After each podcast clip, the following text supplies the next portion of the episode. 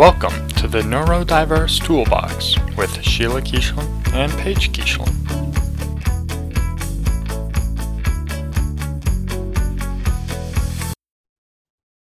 Good afternoon, Paige. Good afternoon. How are you? I'm fine. How are you? Pretty good. How's your day going? Okay. You have a day off. I thought maybe, you'd be a little more I wanted excited. To get more more stuff done, but my room is still a disaster and it's still really gross. Because I wanted to do that. Unfortunately, that's not our topic today. No, it's not. So our topic is dyslexia and sort of like why it sometimes is confused with ADHD. And there's this new study out that I will link the actual study to the description that says that it is actually not a neurological disorder, but is an evolutionary trait. So we'll talk a little bit about that as well. So Alexis, wrong kid. I'm not Alexis. So sorry. She doesn't record with me. She's texting me though. Apparently her shoulder hurts when she pushes her wheelchair. Of course. Paige, what is dyslexia?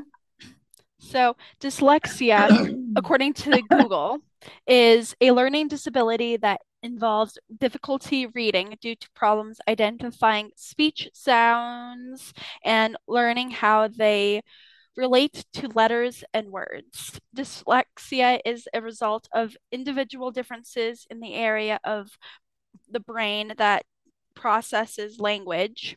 About 20% of the population has dyslexia, and it is extremely genetic. And being that I'm dyslexic, I don't love that definition. So yeah, I would say it's more than just reading issues. I would say it's all things. It does say speech sounds in there, but I'd say it's just all things words, right? So all things words. Yeah, it sounds like a good book title. If you write a book, it should be all things words. Right. So pronunciation of words sometimes. Sometimes it's, it's a lot of not understanding phonics, that kind of stuff. So I'm not in love with that definition, but yeah. I have a question that's completely kind of actually related. So obviously there's some difference, and I realize some of the differences, but what's the difference between dyslexia then and speech dyspraxia, because they have trouble with words and stuff too? I mean, obviously the seeing the letters and stuff is different because they don't see letters all weird, but is there other differences, or is that kind of just the only difference? I don't know off the top of my head without okay, further research. Okay. I know that as a dyslexic, I know that I think in pictures and not words. Okay. And I don't think that's true of people who have verbal dyspraxia. I guess I would have to ask someone who has verbal dyspraxia how they think, but maybe you know somebody. I do, but I'm not sure if I want to ask him that quite yet. So dyslexia is one of the conditions that's often comorbid with other neurodiversities. And so it is probably one of the most recognized learning disabilities, but I think it's really often misunderstood because I hear exactly what this definition it says, just difficulty with reading. But people with dyslexia also have issues with time and organization and all that stuff that overlaps with ADHD. Or people at work, because I work at a grocery store, so when people read I'm guilty of doing this, but sometimes I'll read off someone's total to them and I'll say the same numbers, but like in a completely different order. And then they'll be like, wait, what? And I was like, no, I'm sorry. And then they'll be like dyslexic brain for a second. And so I'm guilty of kind of thinking that is like, that's all it is. Brain. Yeah. So not everybody with dyslexia sees letters or words backwards, or reads them backwards, right? So it's actually a little bit more complex than that. But the symptoms of it can be broken down before somebody even learns to read, right? But so it's really like trouble, difficulty breaking down words into syllables, trouble with accuracy. So often we'll like read something that's not there. And sometimes it's like, I read something that's not there because it logically makes sense to me that it would be there, but it's not. But sometimes like we're reading or we're trying to say a letter or sound that's actually not in the word. Difficulty with fluency. So that's just like when you read out loud, if it's nice and smooth. And then for some people, comprehension of that material, but that's really because their accuracy and fluency are incorrect. And so the comprehension's incorrect, right? And there's lots of signs. And so most kids with dyslexia, excuse me, I muted myself to cough. Most kids with dyslexia are, can you not hear me? Can be diagnosed and start treatment by the time they're 6, right? So, but sometimes if there's something else going on, then the dyslexia is not caught, right? But so in younger ages, in preschool, right? Signs might be that your child started speaking much later than peers. I know I didn't start speaking really until I was like 3. If they have chronic ear infections, if they confuse their left and right, I still confuse my left and right. If they're ambidextrous, I'm totally ambidextrous. If they have difficulty tying their shoes, I don't know why they put that under preschool. Who learns to... why is that a sign of dyslexia? Because that's a sign of like other things too. Like I'm not dyslexic, but I was like 8 when I learned how to tie my shoe. Yeah. Well, they're not like... It's just a sign. It's just a like, hey, you should check these things out. Yes, if a kid can't tie their shoe, you should have them checked out because they probably have some kind of neurodiversity, something. Right? Or some kind of like OT issue. So it's just a sign, right? Trouble with rhymes, mostly because we're not hearing them really well. And then, when they're a little bit older and in school, it could be messy or even illegible handwriting.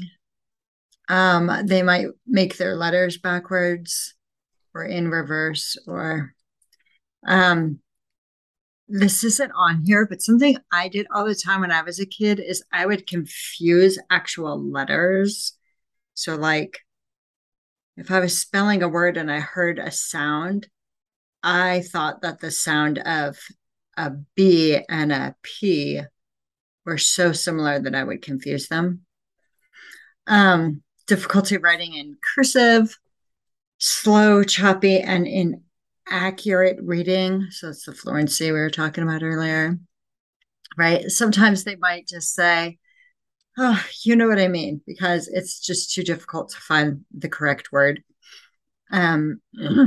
Poor skill of reading words, not what they're called non-words. When I was in school and I was doing therapy or like a special reading program for dyslexia, they called them nonsense words. So it's so basically basically they took like words and fit them together and then would see if I could phonetically sound them out. I could never, like that exercise used to leave me in tears. It was absolute torture. I hated nonsense words. Other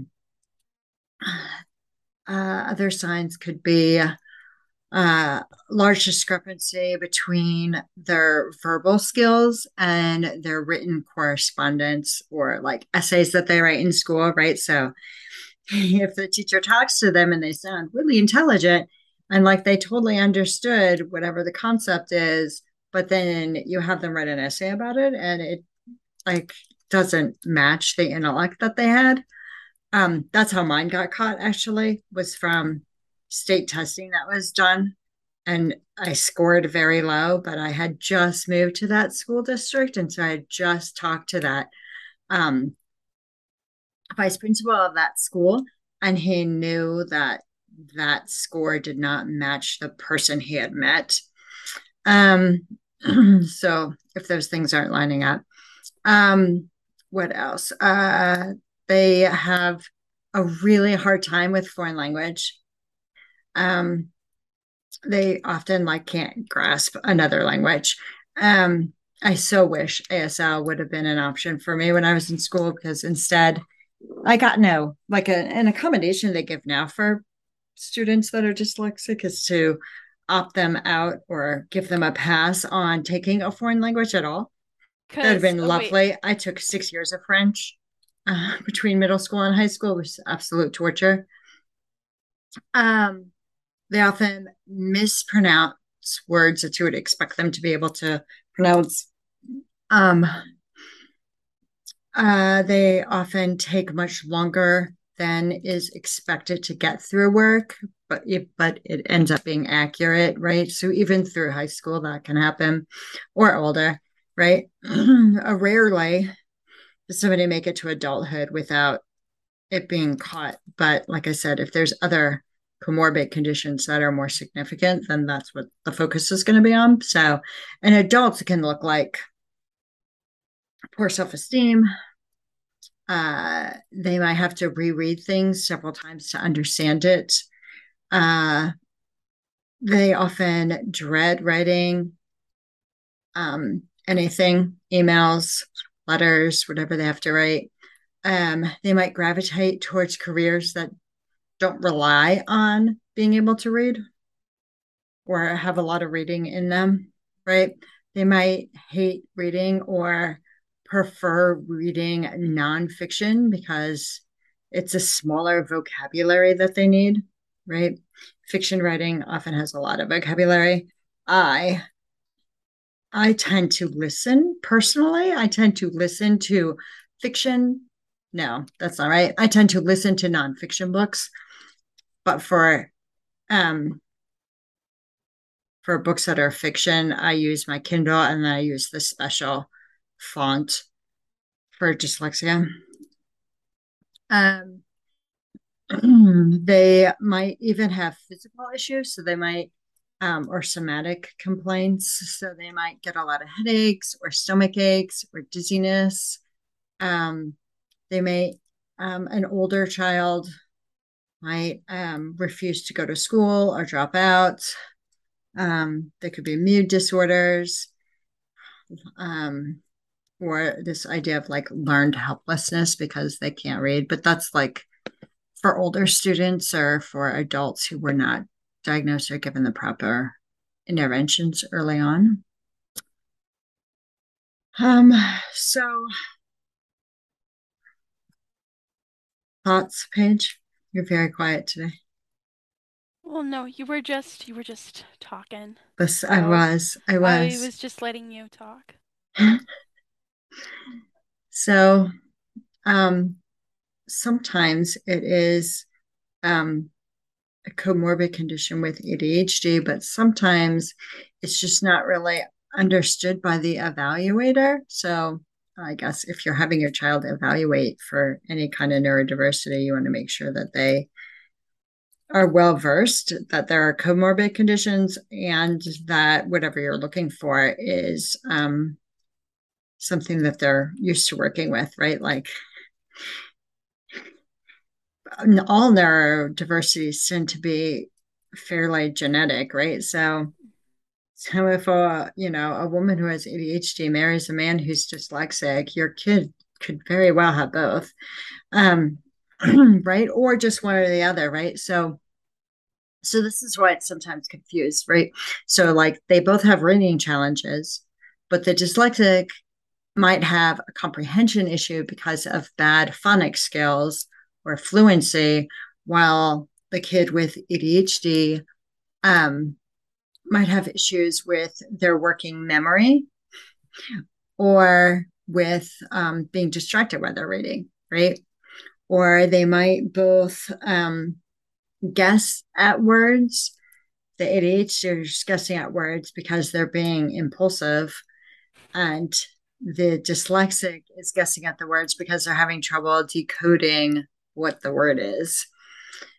So they're just trying to fill in what the word is through context of the paragraph they're reading, right? ADHDers will often avoid a reading task because it requires sustained mental effort. So we're talking about like in an area of an interest, because I know ADHDers that are huge readers and read a ton. You're not, but other people with ADHD that I know are big readers and love to read in their field of interest. So this is like not in a field of interest, but a dyslexic will often avoid reading because of the above mentioned decoding struggles that they might have. Writing is difficult for both students with ADHD or dyslexia because of the organization of thoughts, proofreading, just the writing process in general has multiple steps in it, and people with ADHD definitely don't like things that take more than 3 steps. But in addition to like all those other pieces that you need for writing, for the person who's dyslexic, there's also big spelling issues. Neither group of students like to be evaluated. Nobody wants to go have an evaluation done. And they might show some resistance to that. And so an ADHDer really is quite bored during that process and might be inattentive or impulsive or hyperactive, while the dyslexic will just show resistance more to reading tasks that they're asked to do during evaluation than to other tasks during an evaluation. So yeah, thoughts, comments, ideas? I'm just done talking. Oh. Or I want to be done talking. Okay. So I guess with that article that we mentioned before, or at the beginning, I read that basically this article said how dyslexia wasn't a neurological disorder, but and I quote, a concession for having cognitive strengths in exploration of big picture thinking, creativity, and problem solving that have contributed to human survival and changing environments. So like if we were in caveman times or whatever, and my mom and I were by this tree, and I said, "Oh, Mom, look at that lion, beware of that lion over there by that bush." Her brain would like flip Everybody's brain flips it. It's just flipped it. So then they could see it from all. So that's not what that, I mean. Or, yes, the dyslexic brain never mushes it back together. So that's actually information I got from another book that you and I talked about earlier. Okay, I thought this was the same thing. No. I sound dumb now. So she's not dumb. She's just disinterested. It's not an area of interest. So I read in another book about dyslexia that all people make double images or images in multiple directions of the same thing so that they can recognize whatever from any direction, right? So in caveman times, it would have been useful so that you didn't get eaten by that lion or the wolf or whatever it was that wanted to eat you. And that some people believe that, or one theory about dyslexia is that they never sort of mush all those images together. So when I write a D and it comes out looking like a B, my brain still sees it as a D because I in my brain still can recognize a D in multiple directions. Your brain's mushed it all together and will be like, that's not one way a D goes, and you'd flip it, right? Yes. This article is really saying that my brain is more developed, or the dyslexic brain is more developed for exploration and discovery, and that the neurotypical brain is more developed for the use of information that already exists. So exploitation instead of exploration, exploitation of current information. And that's how most schools are set up all the way through school, even in colleges. It's here's the information. How can you use this information to make something new or to create whatever or to explain something else? And that's not the brain style that people who are dyslexic have. Their brains are exploratory and want to find new information or new things, right? Is that just dyslexia or is it all neurodiversities? Because if it's the neurotypical brain, then that includes everybody that's neurodiverse and not just dyslexic. Right. Well, I'm just trying to separate out, like, that's not what they're saying about brains that are like, is my brain the same way or no? No. Oh, okay.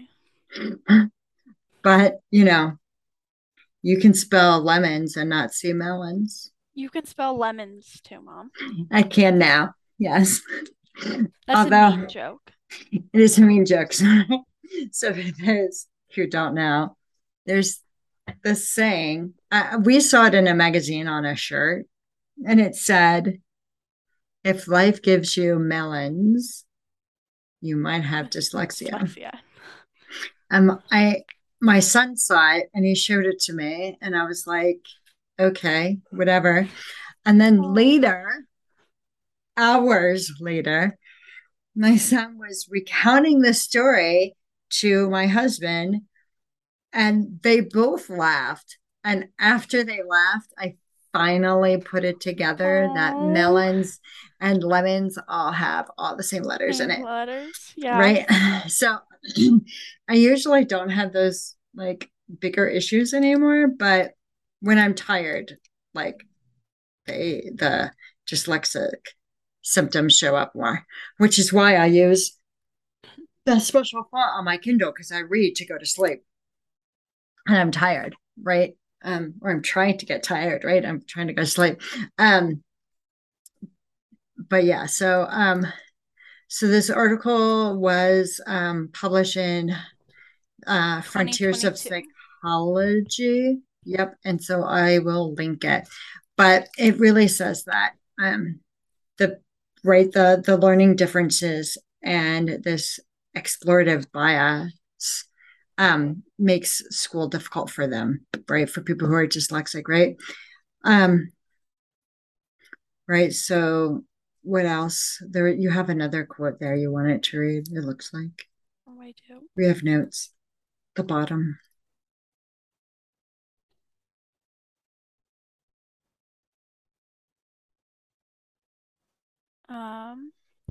Oh, it just says essentially what you had said, that the study found that people with dyslexia, the explorers, have strengths in experimentation, innovation, and searching for the unknown, while people without dyslexia, the exploiters, have strengths of efficiency, refinement, selection, and what is known. And that researchers say that the balance between exploring new opportunities and exploiting the benefits of a particular choice are needed to ensure human survival. And then this doctor person, Helen Taylor, in the article had said that we believe the areas of difficulty experienced by people with dyslexia result from a cognitive trade-off between exploration of new information and exploitation of existing knowledge, with the upside being an explorative bias that could explain enhanced abilities observed in certain realms like discovery, innovation, and creativity. Cool. Yeah. I guess so, yeah. It's interesting to think, right? I mean, the other book that I read also said that. I want my brain to be searching for the unknown. That's not fair. I don't want to search for the known. That's boring. Well, it's more like creative, what your brain is searching for, if I'm understanding this all correctly, for innovative ways to use what is known. I don't want to use what is known. I want to find out what's unknown. That's more exciting.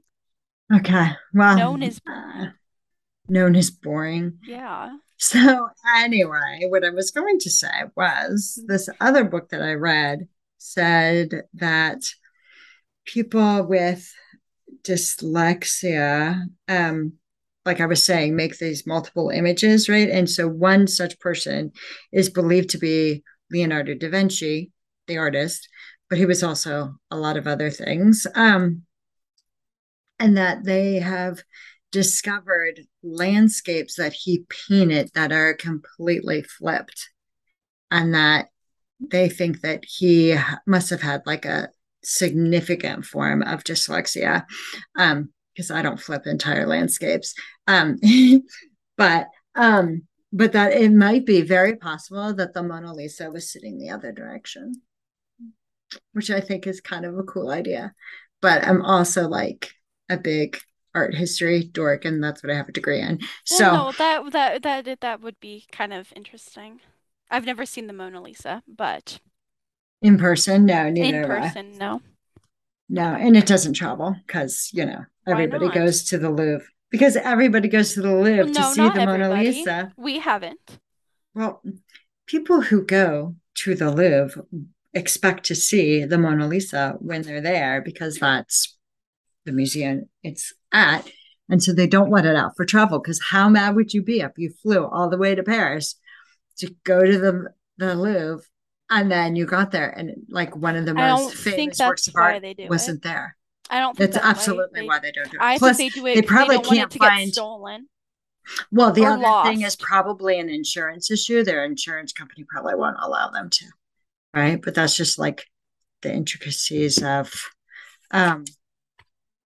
like how a museum works. So not what our podcast is about. So, what else?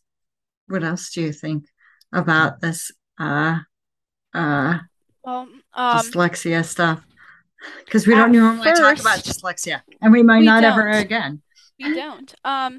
So at first, when my mom told me about this article, I was like, okay, Mom, is this an actual article, or are you just saying this to make yourself feel better? Being like you have like an evolutionary gain on me because you're dyslexic. And she's like, no, for real. Mm-hmm. And then she read, it's actually kind of interesting. I did find the actual article that the article we read was referring to. So did I read the bigger study. It's a lot. was going to listen to it, but then my little thingamajig said that it was an hour and 24 minutes and 22 seconds. Like, that was a little too much to send attention. Yeah, that's too much attention that I don't want to put effort into. I have a whole day to get through. But that's funny.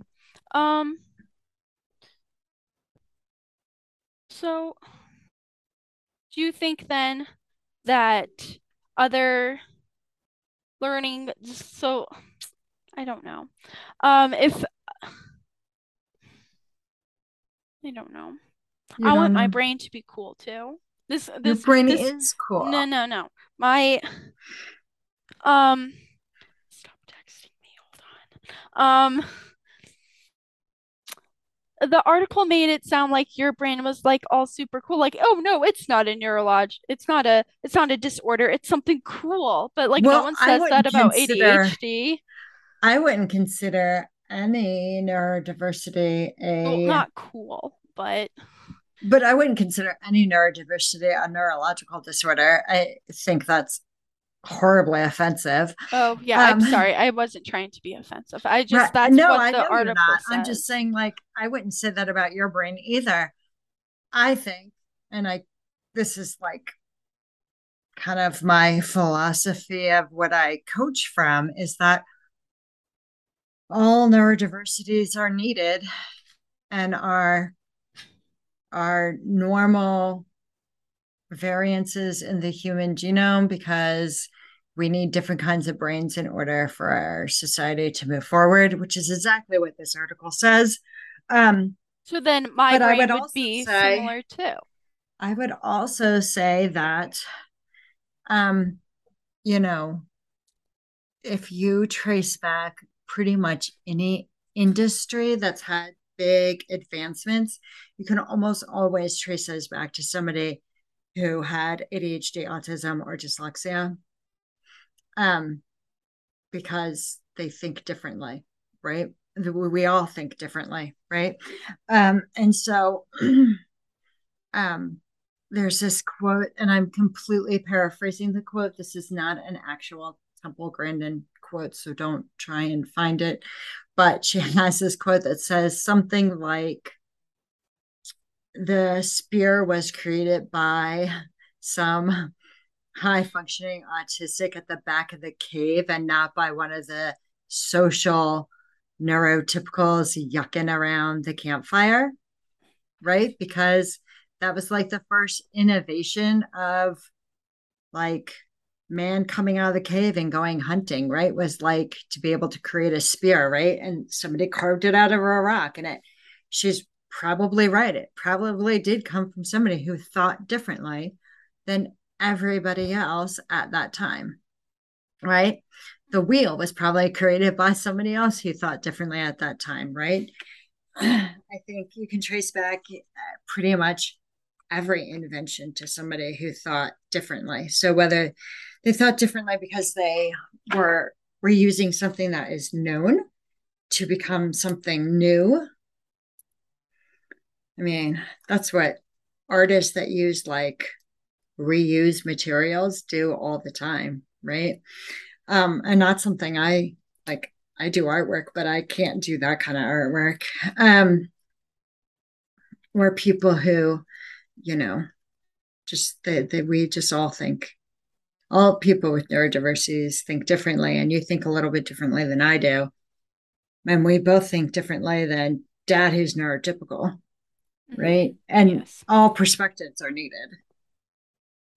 Right. So yes. I think saying that either of us have a neurological disorder is inaccurate. I suppose so. But to someone who's neurotypical, we do have, our brain is neurologically different from theirs. Yes. But I wouldn't call it a disorder.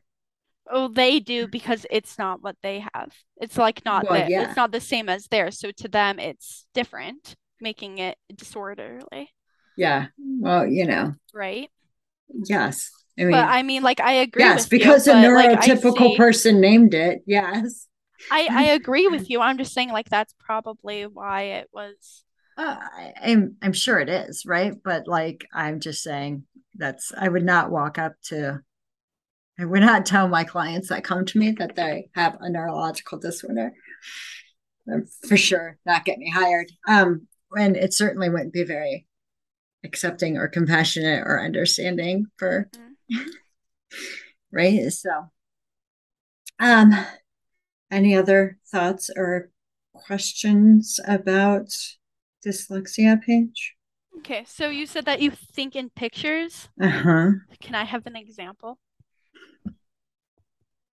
Like, what do you mean by think? Like, just like anything, or like when you think back on something, or when you think when you're going to do something, or just like mm-hmm. in general? Like right now, you're thinking of something. Are you just seeing like all these pictures? Or yeah, I see like a movie. Like if you at the beginning of your day were like, you know, before you get out of bed, you know how sometimes you go, oh, today I have to whatever, and whatever. Supposedly, yes. Okay. That doesn't always happen. My version of that would be like running a movie, picturing myself doing all the things that needed to be done instead of making a list of the things that needed to be done. Okay. So I think in pictures, right? Or I think in narratives in general, right? Do you Do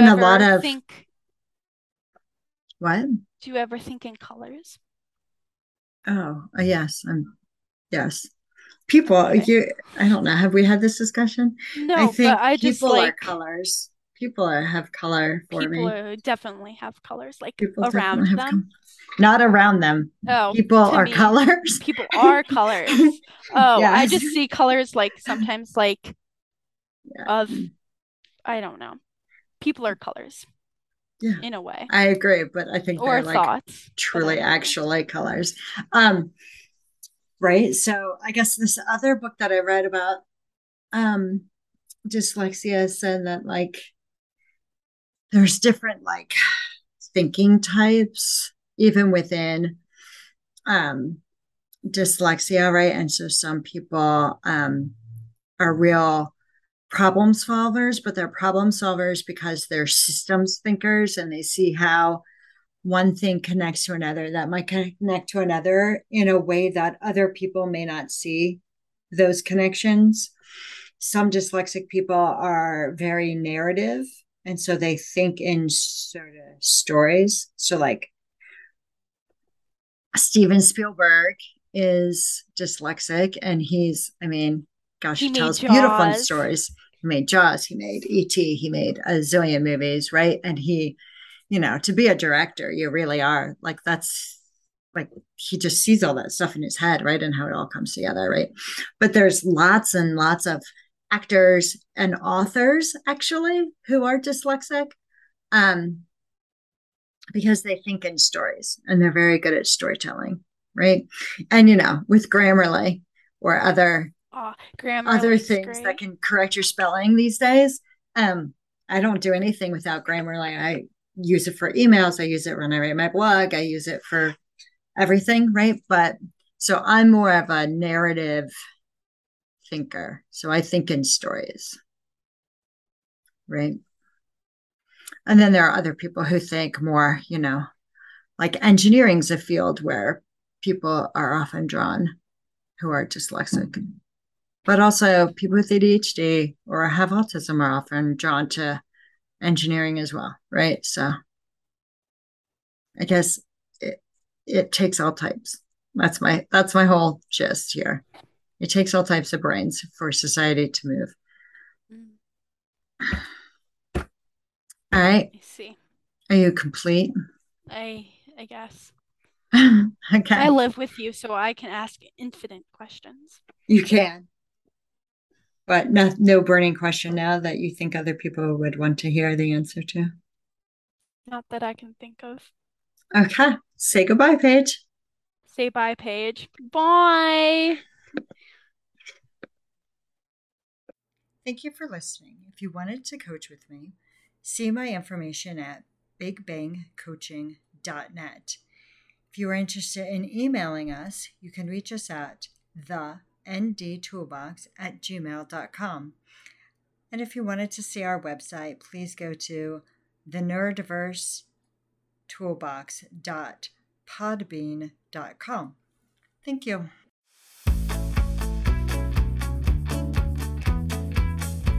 Thank you for listening to the Neurodiverse Toolbox.